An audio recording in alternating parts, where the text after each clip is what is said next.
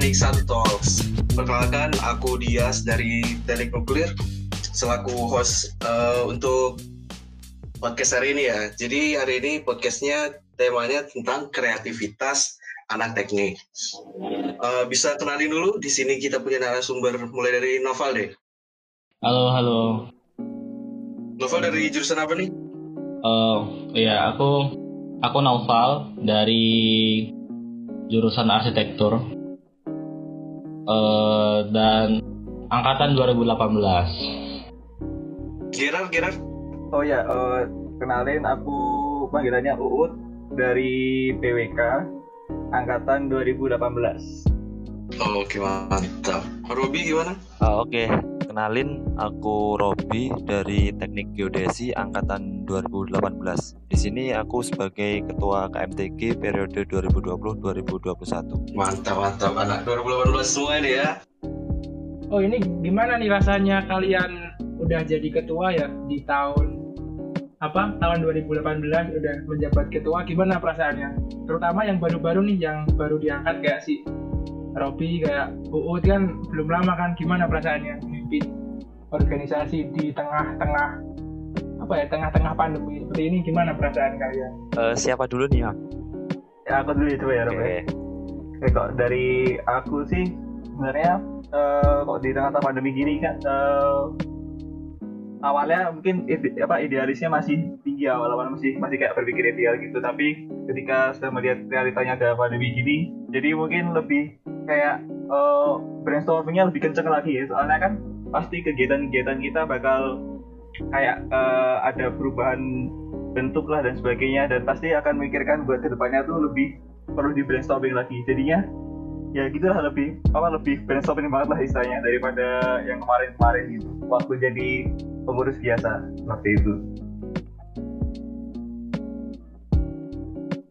kalau Robi gimana Rob Eh, kalau aku sih ini ya, Mas.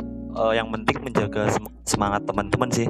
Ya eh, mau nggak mau kan kegiatan dari himpunan tetap berjalan kan.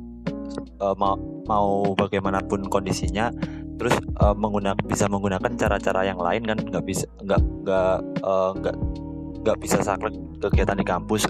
Kita bisa menggunakan kegiatan-kegiatan yang lain seperti kegiatan-kegiatan virtual. Terus yang penting kalau dari aku sebagai ketua sendiri eh, yang penting menjaga semangat teman-teman eh, pengurus KMTG terutama pengurus hariannya sih. Itu mas. Kalau Nopal gimana Pal kan kamu itu kan Pal eh, apa menjabatnya di awal tahun terus kan di tiga apa ya tiga bulan ya kalau nggak dua bulan ya tiba-tiba ada bencana datang. Gimana Pal rasanya Pal Eh, kalau aku sendiri ya eh, terpilih jadi ketua KMTA itu kan udah kayak suatu tantangan bagiku. Nah tiba-tiba baru setidaknya bulan Januari dan Februari lah berjalan dua bulan tiba-tiba ada pandemi. Nah jadi tantangannya jadi ganda gitu. Nah eh, ya jadi tambah berat gitu kan nah tapi aku sepakat sih sama Robi tadi.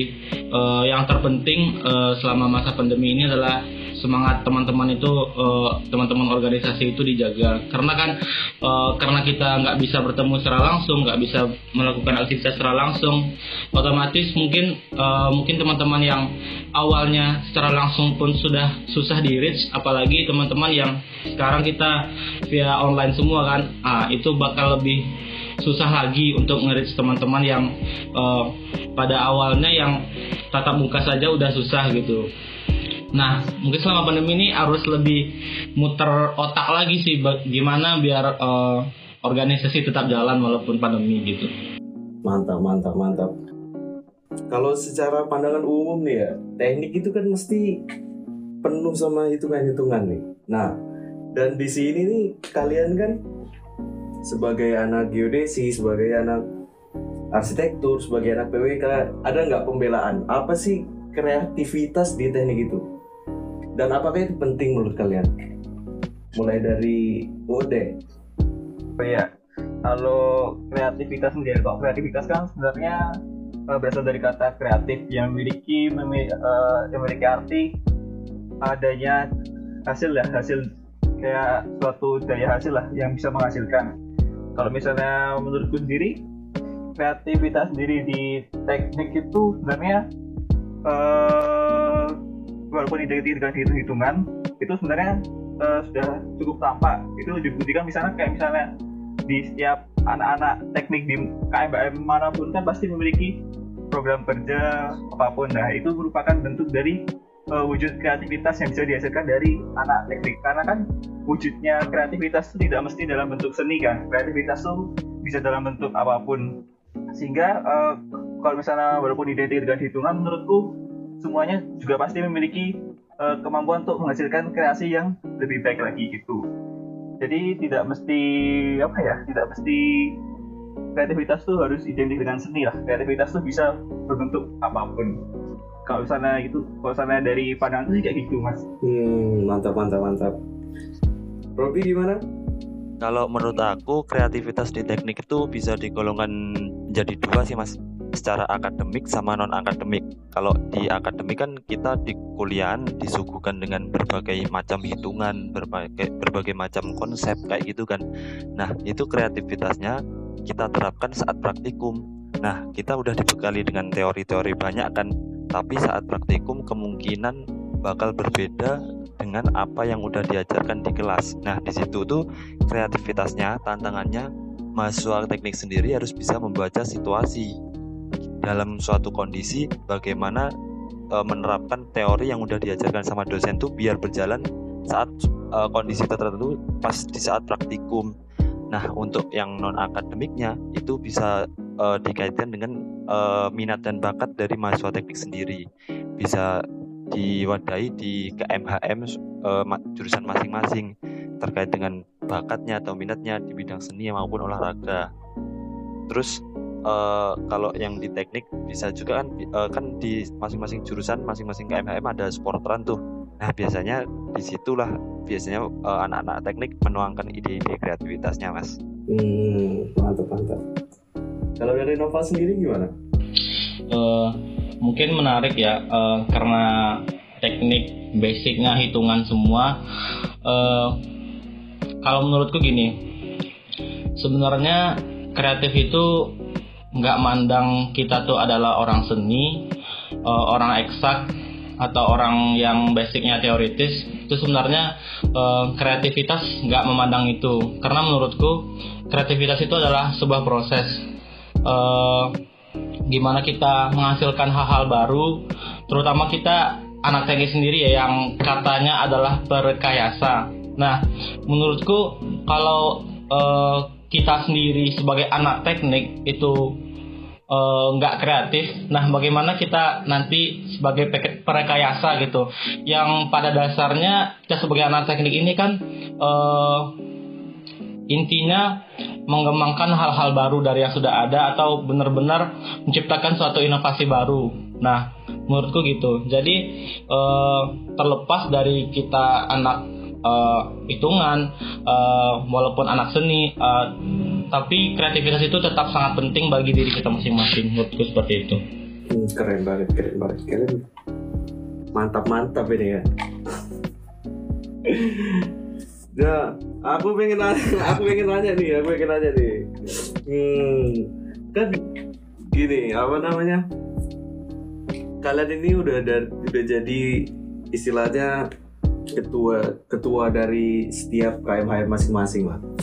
Nah, kalian itu gimana caranya kalian tuh ngebawa kreativitas yang dari sudut pandang kalian masing-masing tadi buat dikembangin kepada anggota-anggotanya sama mengembangkan kreativitas diri kalian sendiri. Apa yang kalian lakuin selama dari Januari sampai sekarang ini?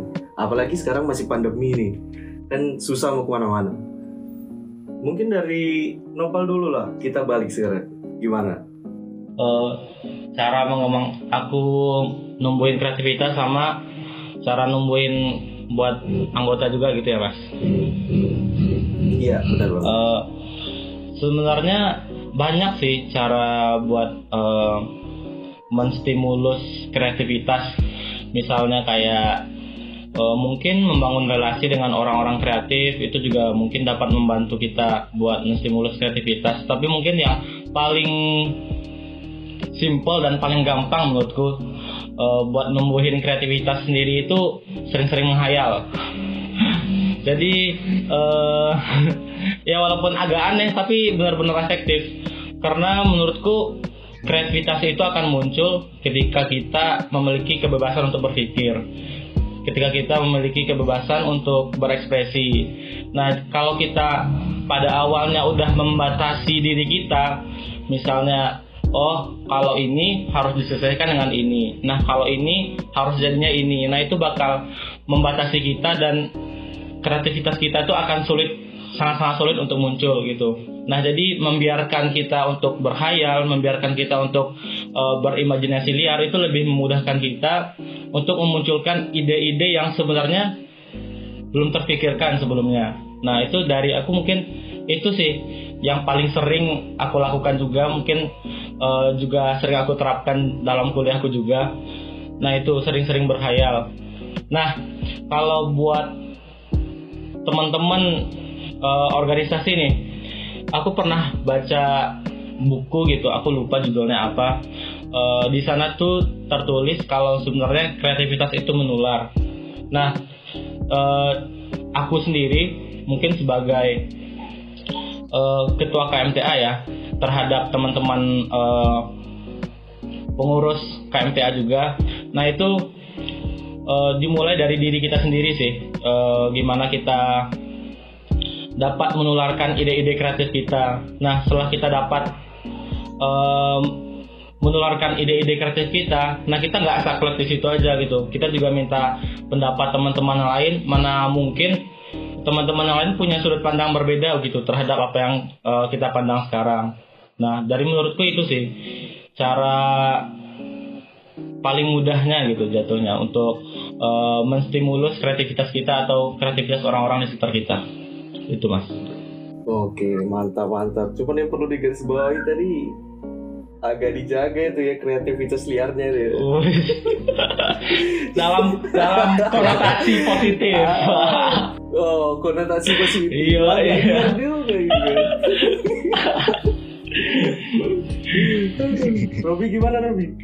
Kalau menurut aku sih mas buat menstimulus ak- eh, kreativitas dari diri aku sendiri, yang penting itu yang pertama mengenali diri sendiri sih. Mengenali diri sendiri. eh, kalau diri aku tuh sebenarnya orangnya kayak gimana. Terus bisa juga dilihat dari eh, minat dan bakat dalam diri aku sendiri sih. Passion aku tuh di mana sih sebenarnya? Jadi diri aku di mana? Terus terus yang kedua eh, itu bisa aku setuju sama si Novel sih. Eh, kita bisa berkhayal Eh, terlebih berkhayal tuh sebenarnya paling waktu paling enak tuh pada saat malam hari. Nah di saat-saat itu kan suasana lagi hening kan. Nah di situ eh, biasanya aku gunain buat berkhayal terus memikirkan segala sesuatu yang eh, bisa ditumbuhkan dan itu pastinya sesuatu yang masih belum ada dan bisa aku kembangin. Terus eh, kemudian bisa juga dari ide-ide yang udah ditemukan saat berkhayal itu eh, aku coba aku realitas realisasikan da- pada diri aku sendiri dulu. Kalau misal udah terus dan ternyata tuh eh, membutuhkan bantuan orang lain biasanya lebih baik didiskusikan sama orang lain. Kita bisa diskusikan kita bisa bertukar pikiran atau malah kita nanti eh, mengkombinasikan ide-ide kreatif itu untuk eh, menumbuhkan sesuatu hal yang baru.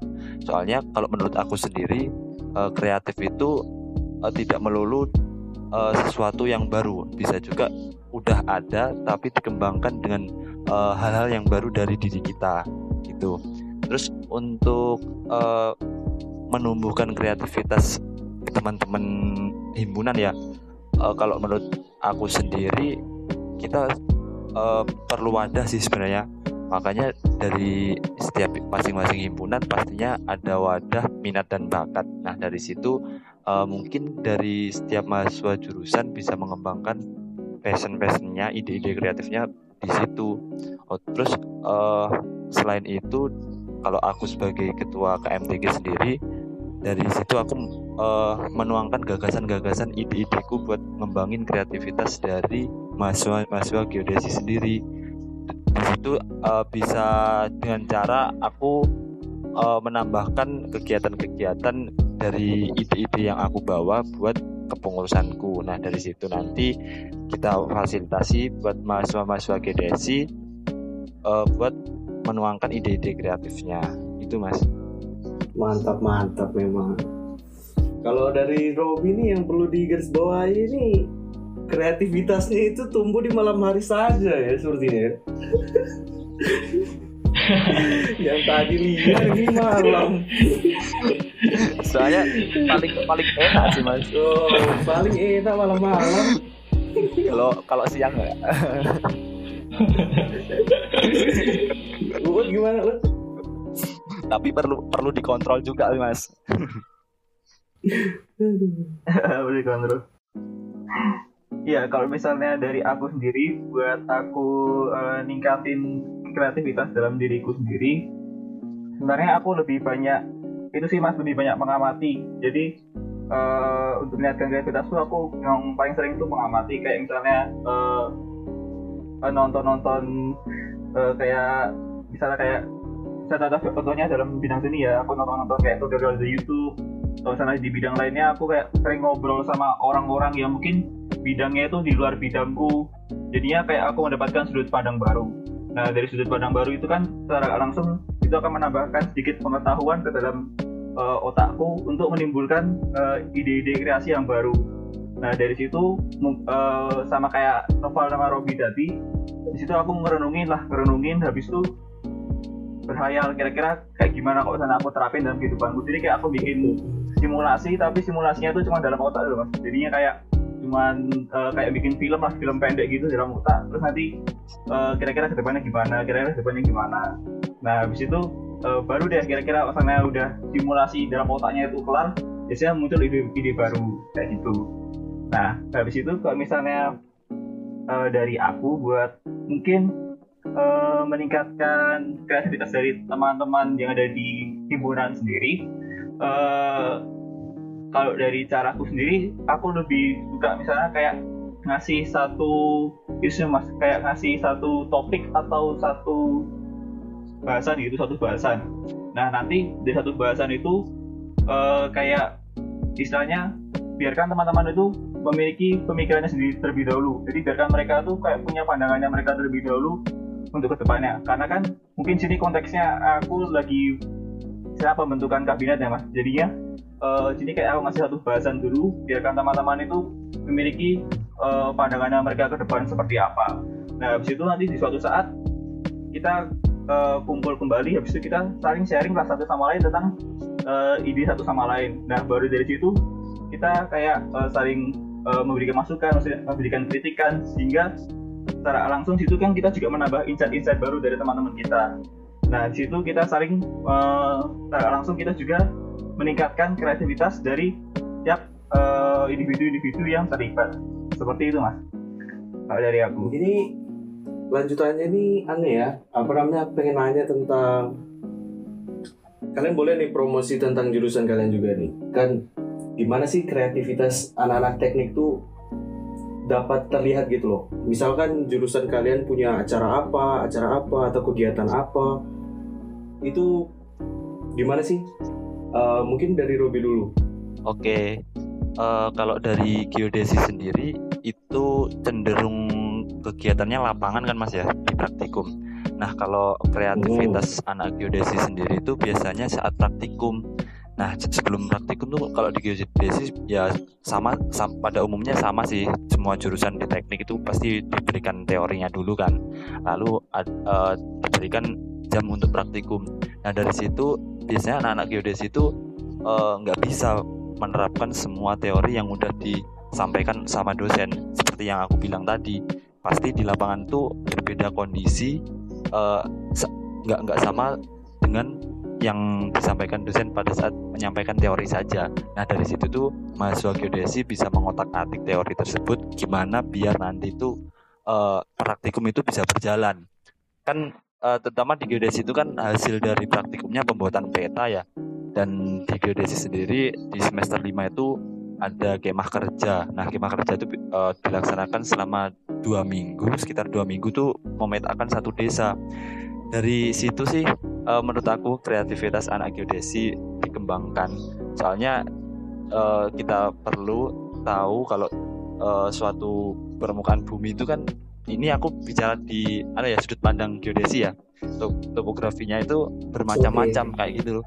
Sedangkan di teori itu mungkin dosen hanya memberikan uh, kondisi lapangan tuh hanya beberapa saja sih. Jadi di situ pinter-pinternya mahasiswa buat uh, apa ya buat nerapin ide-ide kreatif mereka biar bagaimanapun caranya peta tersebut peta desa tersebut tuh bisa jadi dengan suatu kondisi apa pun terus bisa jadi uh, dengan ini sih uh, biasanya kalau anak-anak geodesi itu kan selain di lapangan biasanya ngolah data ngolah data dari praktikum. Di situ ada juga teman-teman dari geodesi itu banyak banyak yang bikin video-video tutorial. Biasanya tuh uh, buat bantu teman-teman yang mungkin kesulitan buat ngolah data atau mengerjakan tugas lain. Jadi di situ kita manfaatkan software-software yang udah ada ataupun mungkin uh, dari mahasiswa geodesi itu mencari software-software yang belum diajarkan. Nah dari situ kita membuat video tutorial yang bisa membantu teman-teman. Nah itu sih dari aku dari sudut pandang anak geodesi. Oh keren banget ya. Kalau dari UU sama Nova gimana nih? Kan mungkin apa ya? Kampus juga kampus departemen tetap ya khususnya itu kan terkenal dengan apa ya, istilahnya seninya gitu loh. Bisa dibilang itu uh, departemen paling nyeni lah di teknik gitu nah kalau itu gimana itu kreativitas kalian?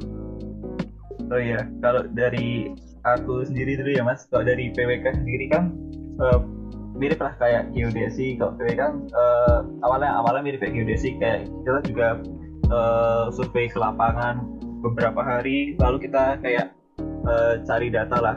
Nah kalau misalnya di PWK sendiri kan di semester ganjil tuh biasanya uh, ada yang namanya analisis studio analisis. Kalau di semester 2 tuh semester 2 semester genap itu ada yang namanya uh, studio rencana.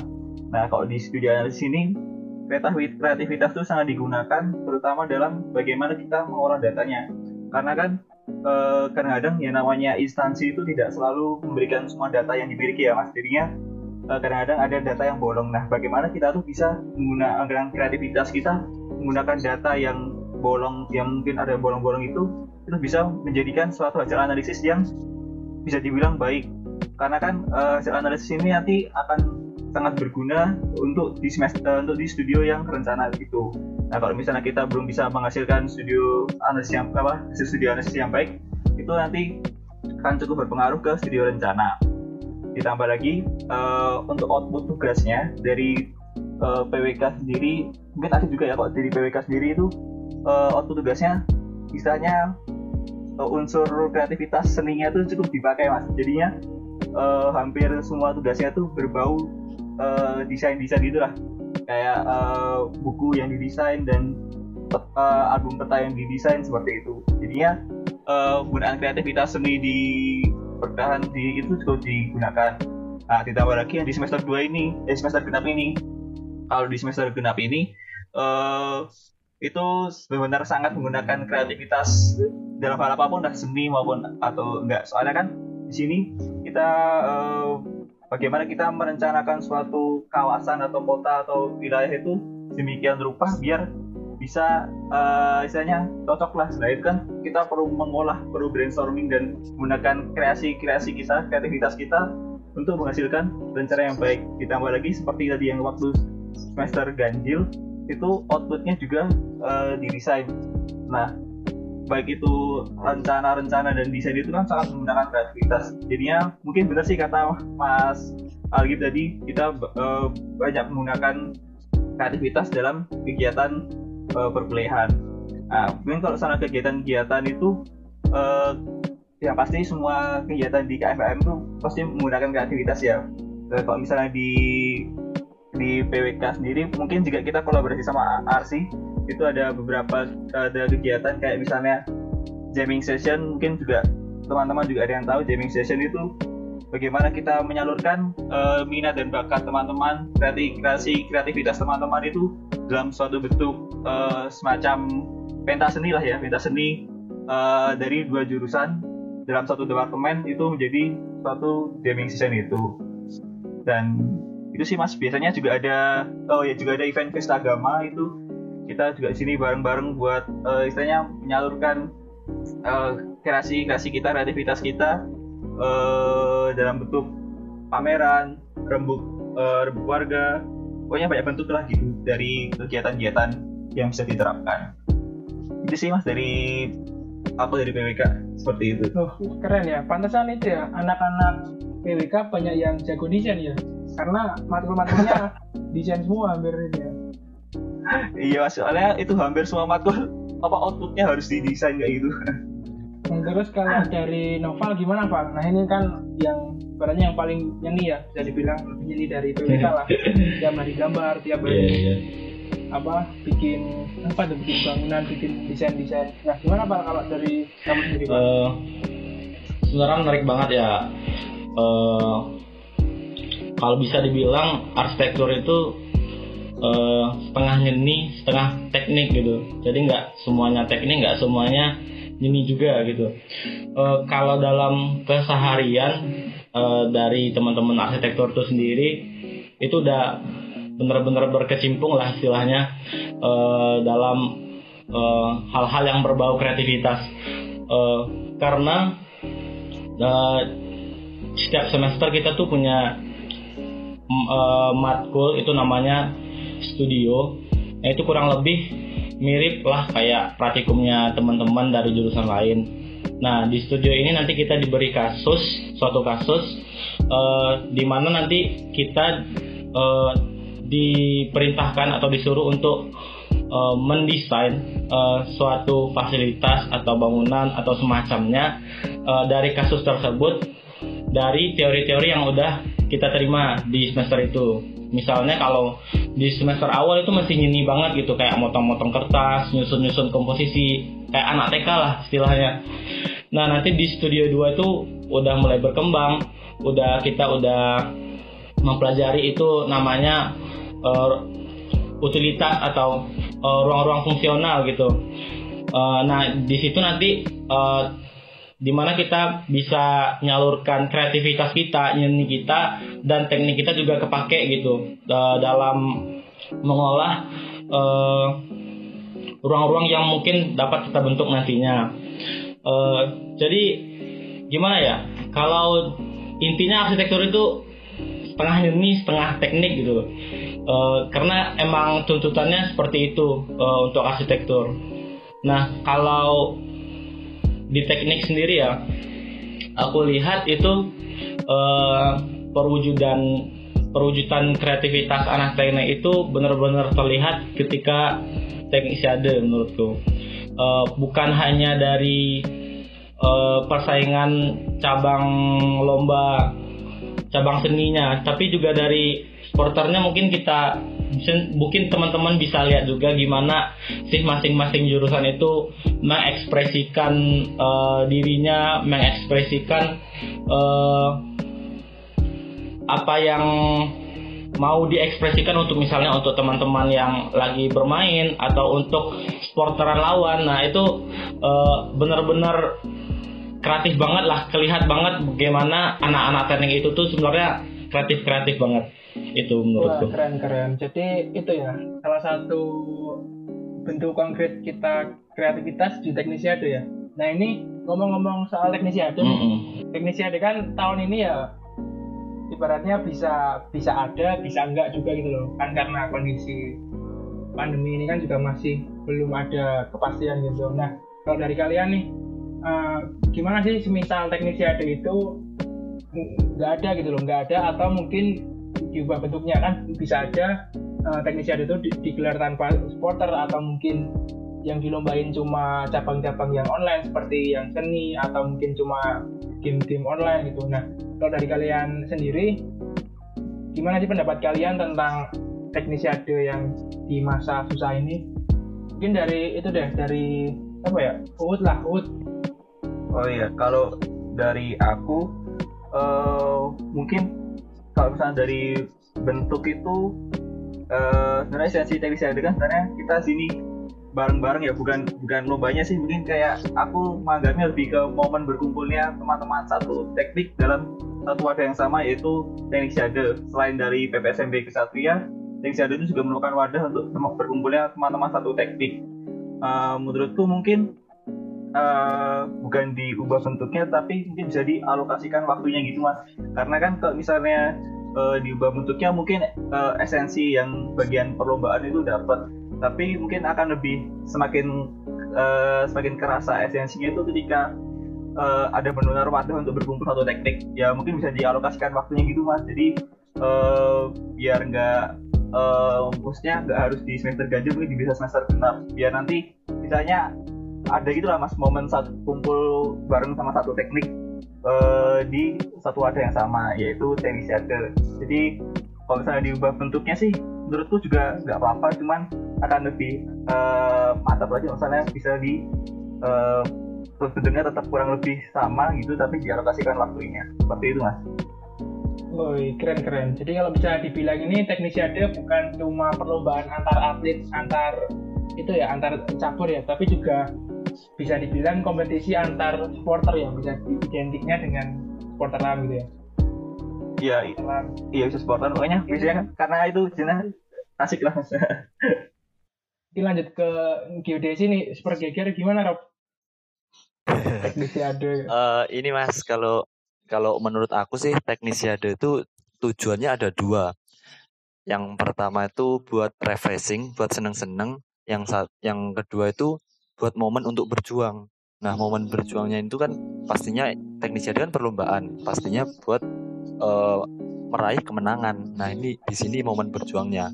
Terus untuk refreshingnya itu seneng-seneng kita saat supporteran kita nyanyi-nyanyi nyanyi-nyanyi bareng terus kita bisa eh, mencairkan pikiran setelah jenuh di perkuliahan kayak gitu. Jadi kalau menurut aku teknisiade sih eh, lebih baik dirubah mekanismenya atau di jadwal ulang sih. Kalau ditiadakan menurutku sangat disayangkan buat tahun ini. Soalnya eh, pasti eh, ini sih semua anak teknik mengharapkan teknisiade itu tetap ada. Soalnya itu benar-benar momen-momen yang buat eh, anak teknik berkumpul bersama. Ya utamanya satu jurusan terus untuk untuk seneng-seneng bareng untuk berjuang bersama untuk meraih kemenangan.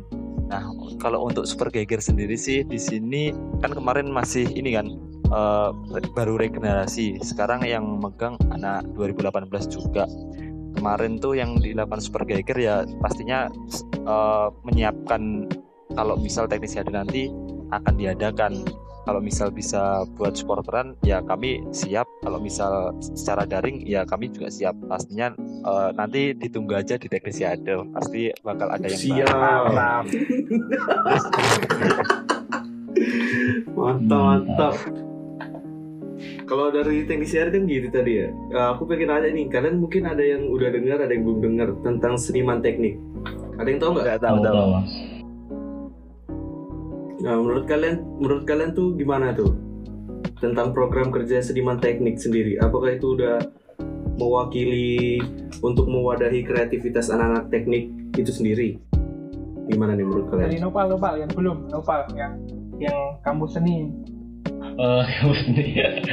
Eh, kalau menurutku eh, seniman teknik ya itu udah merupakan salah satu wadah yang sebenarnya udah mampu lah mewadahi kreativitas-kreativitas anak teknik, mampu mewadahi eh, ide-ide eh, anak teknik. Tapi balik lagi ya, eh, kalau seniman teknik kan itu mungkin eh jatuhnya lebih eh, lewat media media sosial ya platform media sosial.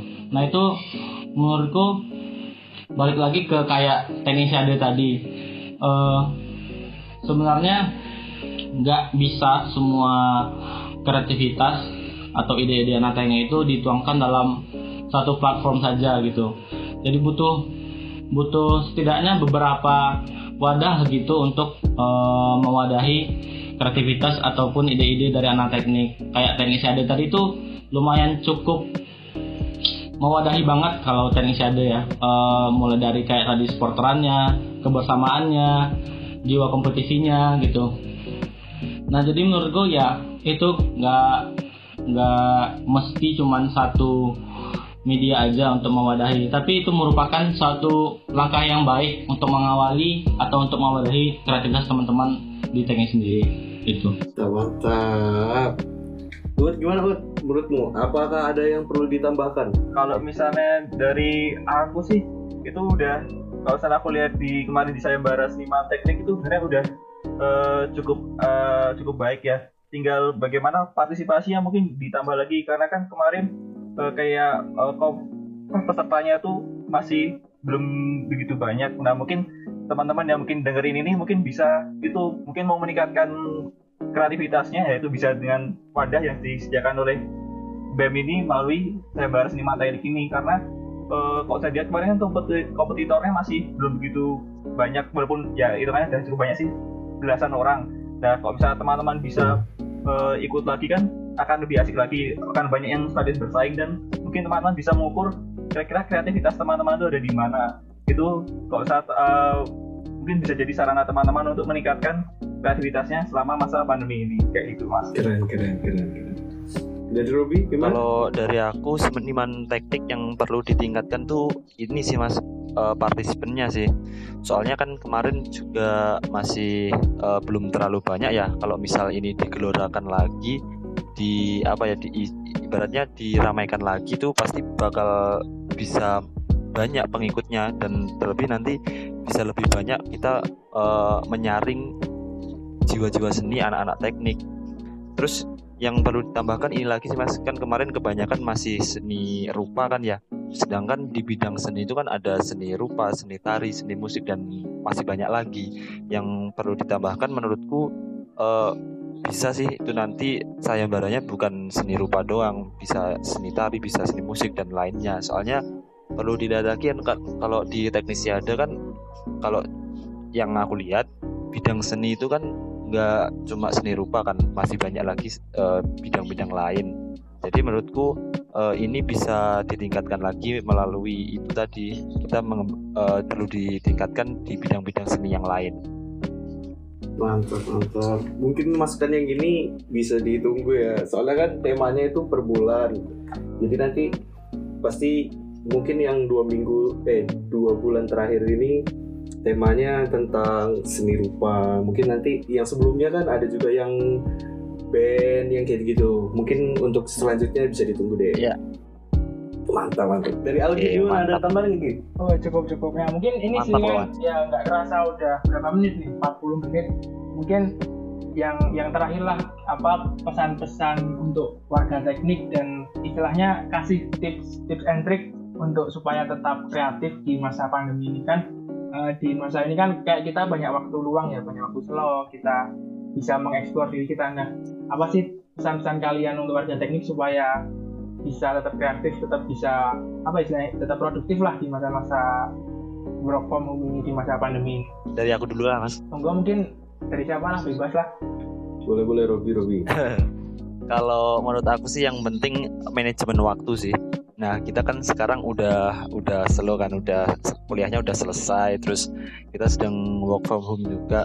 Nah menurut aku yang perlu diperhatikan manajemen waktu, jangan sampai waktu kita ini terbuang, jangan sampai kondisi saat ini tuh kita buat malas-malasan.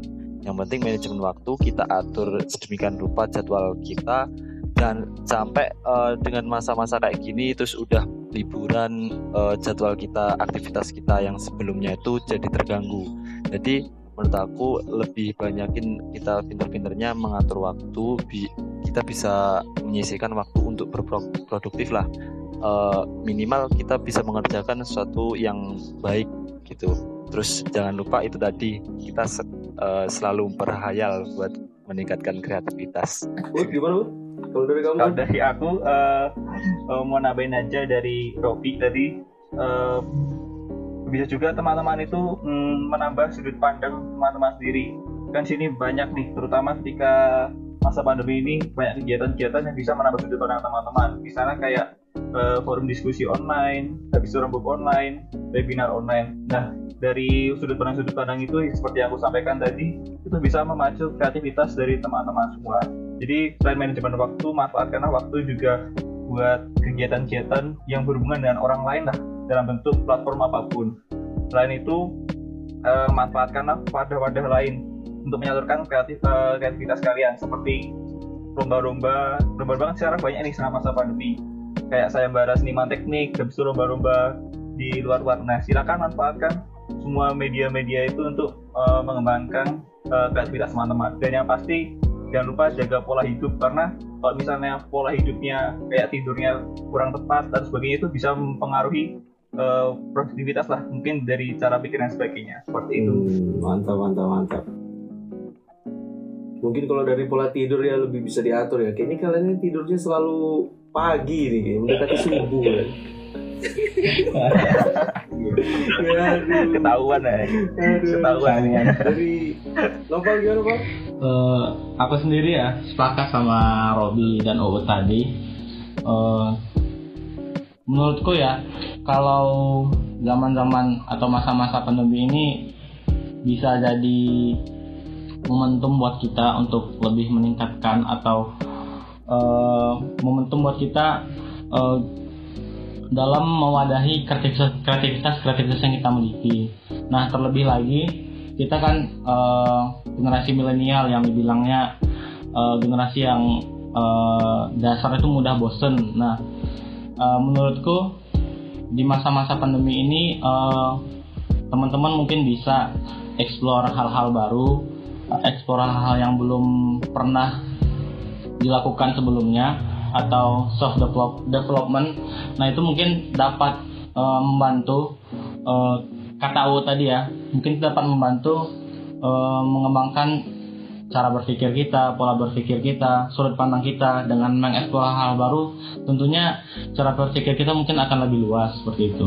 Jadi itu lebih-lebih sering lah mengeksplor hal-hal baru terlebih lagi kita sekarang lagi benar-benar gabut kan nggak ada kuliah udah selesai ujian udah selesai eh, semester depan masih jauh beberapa bulan ke depan. Nah itu mungkin bisa benar-benar memanfaatkan eh, masa-masa pandem- pandemi sekarang itu sebagai momentum kita gitu. mantap mantap keren keren ya mungkin karena udah cukup juga dari dari aku dari kami ya makasih banget udah bersedia datang di podcast episode 5 aja. Eh, di podcast episode 5 mungkin ya sekian dari kami.